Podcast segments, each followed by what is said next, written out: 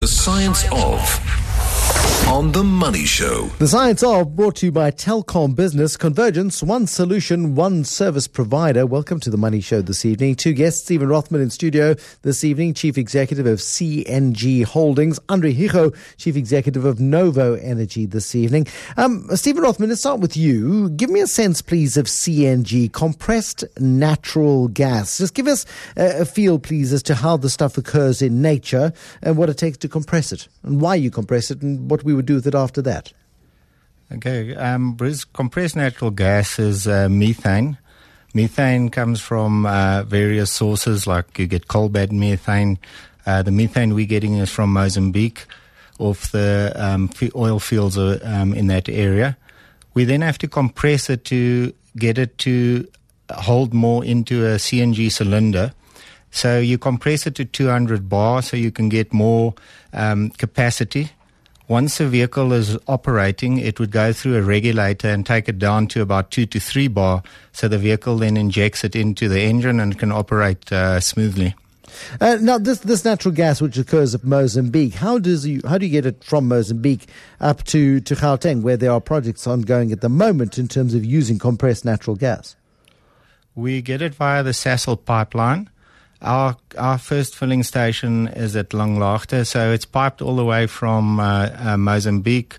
Uh, it runs down to Secunda, from Secunda into um, the Johannesburg area, Pretoria, um, and then we we also get uh, methane enriched gas down in KZN. And what's the market for it like? I mean, just give me a sense of, of how big the market is using compressed natural gas. Well, at the moment, there's quite a shortage because um, Sasol's only got a certain amount of gas available. We believe in, in, in future years, with coal bed methane coming online and then our shale gas, um, which is quite a long way away, uh, we will we'll have a lot of access to gas. The demand is, is very good. Uh, the the taxi drivers, for example, they're saving, depending on their driving habits, between 30 and 40 percent. And, and that immediately is a draw card for them to move to natural gas. Uh, uh, how many filling stations are there that provide compressed natural gas um, in the Gauteng area? Well, we we started this process almost six years ago, so we had to go through um, proving to the IDC um, that is actually one of our shareholders that it actually works in South Africa. Uh, we then launched this filling station, and in the next uh, three months, we'll be putting up uh, five more filling stations, but not standalone. They'll be retrofitted with uh, alongside a, uh, a normal uh, petrol filling station. Uh, Andre, I, am not sure how many they've got. I think they got two or three, but he can answer that. Uh, I'll talk to him in just a second about that because that is the point, isn't it? I recently was lucky enough to drive the Nissan Leaf for a couple of days, which is the battery powered car. And I had to go to a specific point to top up on power and wait around while I did so. Uh, I, I suppose it's wonderful and it's all terribly easy, but you are constrained. And if you've only got one outlet and you've only had the one for the last six years, it makes the broad adoption of this technology quite slow. So you're upping the game now this year um, through through making it considerably more accessible. Basically, our rollout plan only started in uh, 2013. The the six years leading to to this is uh, licensing, EIAs, uh, getting uh, approvals, um, proving that the concept works. We've we've got a rapid rollout plan now where we um, we service industrial customers um, that that uh, use it as an alternative for paraffin, for LPG, for heavy fuel oils.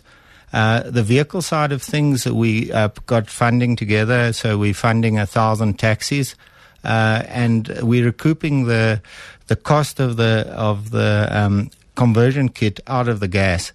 Uh, what we're hoping to do is follow a model that they're doing in Asia and South America, where they eventually get banks to fund on a large scale the conversions. So we, we anticipate in the next three to four years a rapid rollout of CNG. How, how did you get the taxi drivers interested in this? Did you go through taxi associations or how did that process work? We went to taxi associations. We spoke to individual um, drivers, owners. Uh, Riverlea Taxi Association, which is next door to our, our, our test filling station that was initially set up. They, they made vehicles available.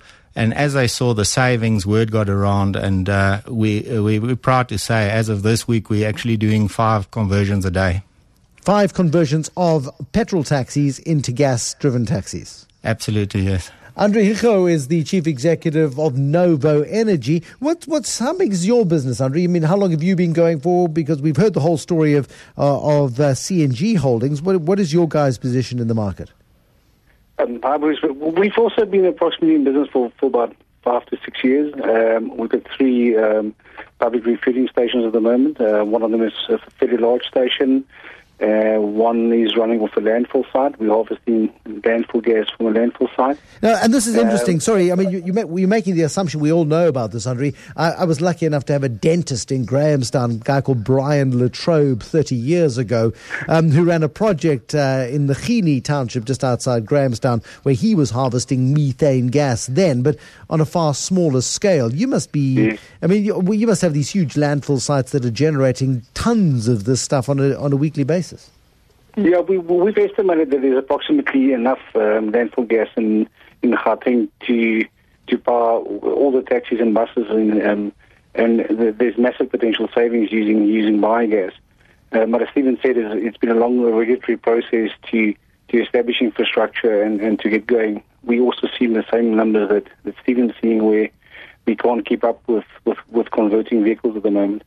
At five rand a litre plus saving, it's um, guys are literally queuing up every day um, and applying for conversions. And what's the efficiency like? I mean, how does um, the conversion of gas to power work in terms of the consumption of fuel? It's all well and good to cost five rand a litre less than petrol, um, but are the engines as efficient? Yes, um, the efficiency re- remains the same. We um, we sell uh, an equivalent um, amount of energy that equals one litre of, of petrol. So the the vehicle operator or owner would buy the same amount of energy than would have bought if he um, if he bought a liter of petrol, and that gives him the same travel distance and efficiencies and and, and, and fuel consumption. So he compares one on one with with the same amount of energy. So we we seeing um, taxi um, operators saving up to five thousand rands a month on on on their vehicles. And, and what is it's the massive, it's a massive saving. What is the opportunity for me to bring my car around to you and saying, please convert it? Is it worth it economically for me to do so if I'm not doing the, the huge distances that the taxis are doing, or does it only become economically viable if you're doing 10,000 Ks every single month?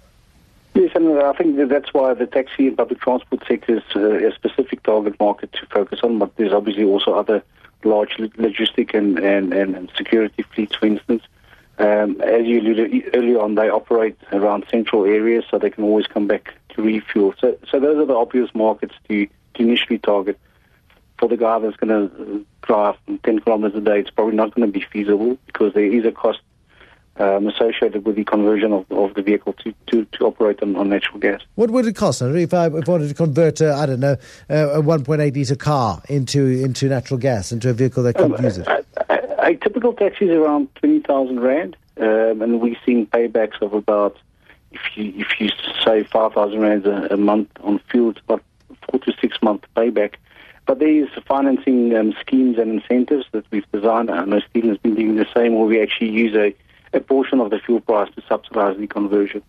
Um, but these programs being rolled out by by SANEDI and, and other institutions to actually subsidize some of these conversions.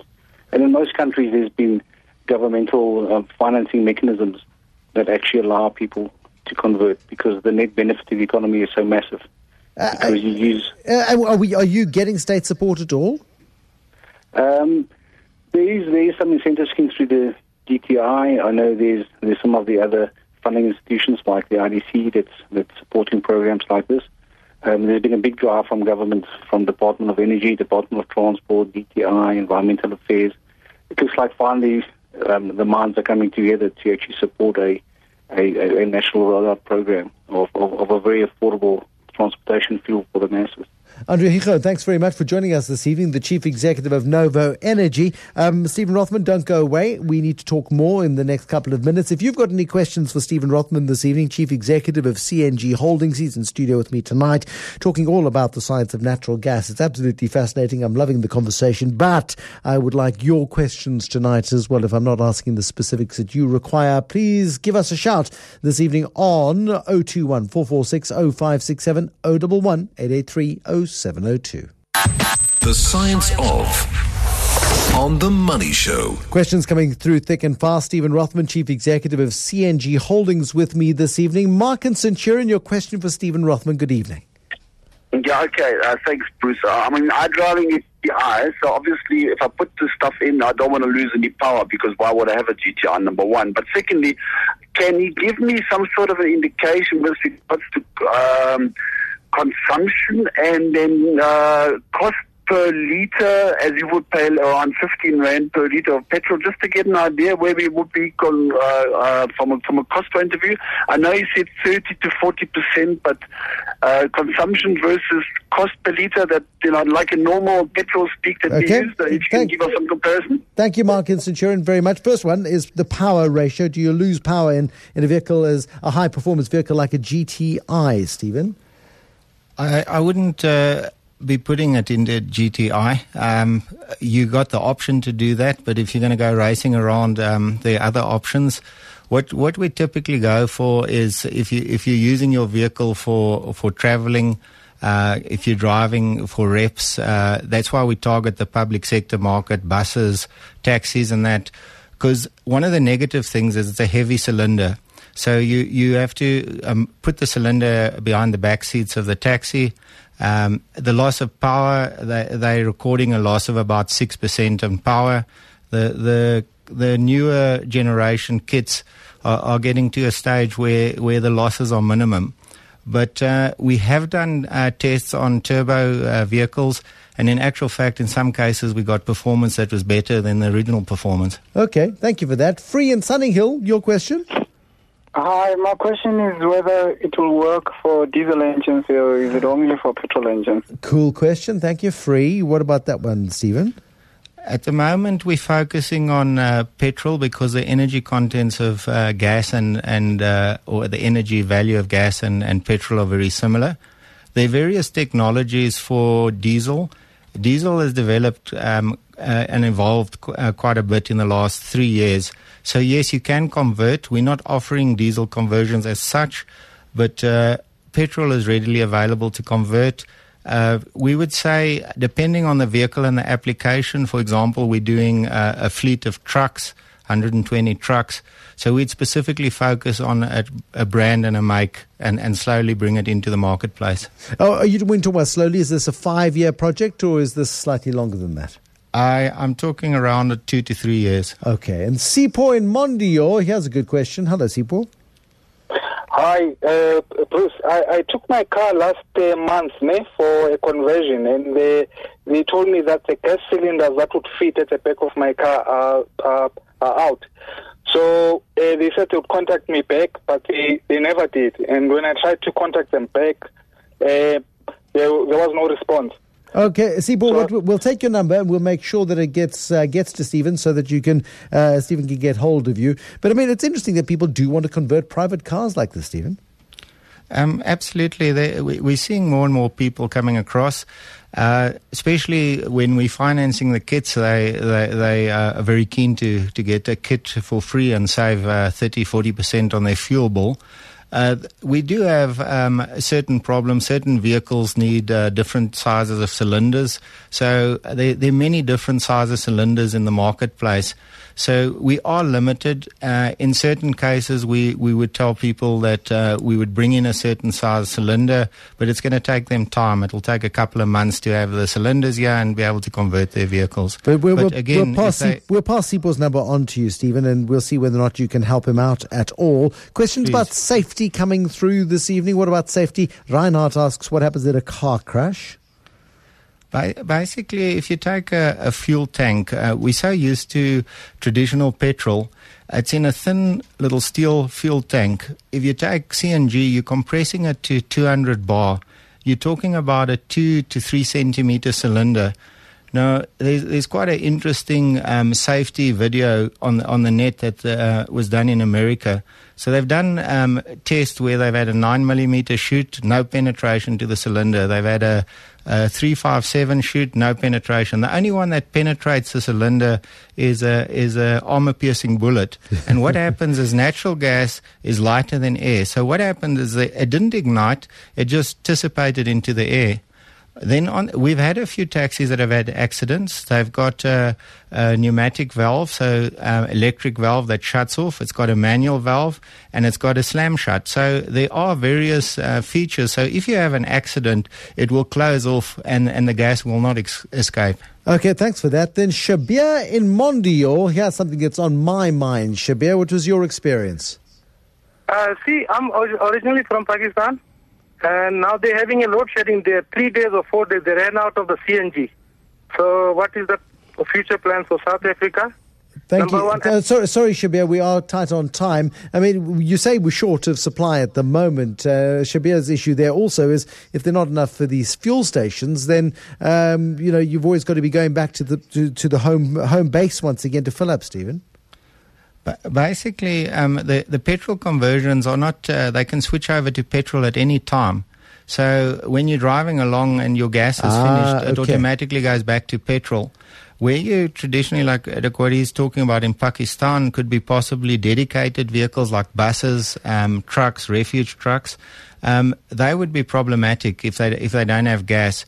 So what, what we're doing and, and, and how the gas works on this side is we have allocation. So we can only convert a certain number of vehicles and uh, take on a certain amount of industrial customers. Um, at that basis, we have to take the gas. So we're planning ahead. Phase one is, is roughly, um, we measure it in gigajoules, 600,000 gigajoules. Then uh, once we go into phase two, we'll ramp it up by more than doubling it to 1.5 million gigajoules. So we'll systematically convert vehicles, and we're not converting more vehicles than what we can supply. Uh, we wish you luck with it, Stephen, because it, it does sound like this is the future. Quick question on environmental effect: um, Is the impact the same as, uh, as as petrol in terms of the emissions that uh, are, are uh, come out of the engine? No, the, the emissions are reduced substantially. On tests that, that were done uh, um, in South Africa, we had uh, a, a vehicle that's been converted as a 27% reduction in emissions. Dedicated vehicles have significantly more reductions in emissions. So it's a very clean burning, pure burning uh, fuel. There we go. Stephen Rothman, the Chief Executive of CNG Holdings. Thanks for your time this evening. Also to Andre Hugo, who is the Chief Executive of Novo Energy. To you for your questions and your SMSs and your tweets. Thank you for those as well as we've learnt more about natural gas this evening. Talk at 9 with Aubrey Masango. Sunday to Friday, 9 to midnight on 567 Cape Talk. There seems to be a frosty relationship between Rwanda and uh, South Africa. What is the real story? Since 2010, there have been attempts on the lives of senior Rwandan personalities, military people who have sought asylum in South Africa after be falling out with President Paul Kagame. Tom Wheeler, former ambassador and researcher at South African Institute of International Affairs. Talk at 9 on 567 Cape Talk. Your number one news and talk station. Marilyn, I need a non-automated, hand-operated ink dispenser for the objective of on-paper documentation. A pen, sir? Yes, that's the word I was looking for. Using several words when one will get the job done doesn't make sense.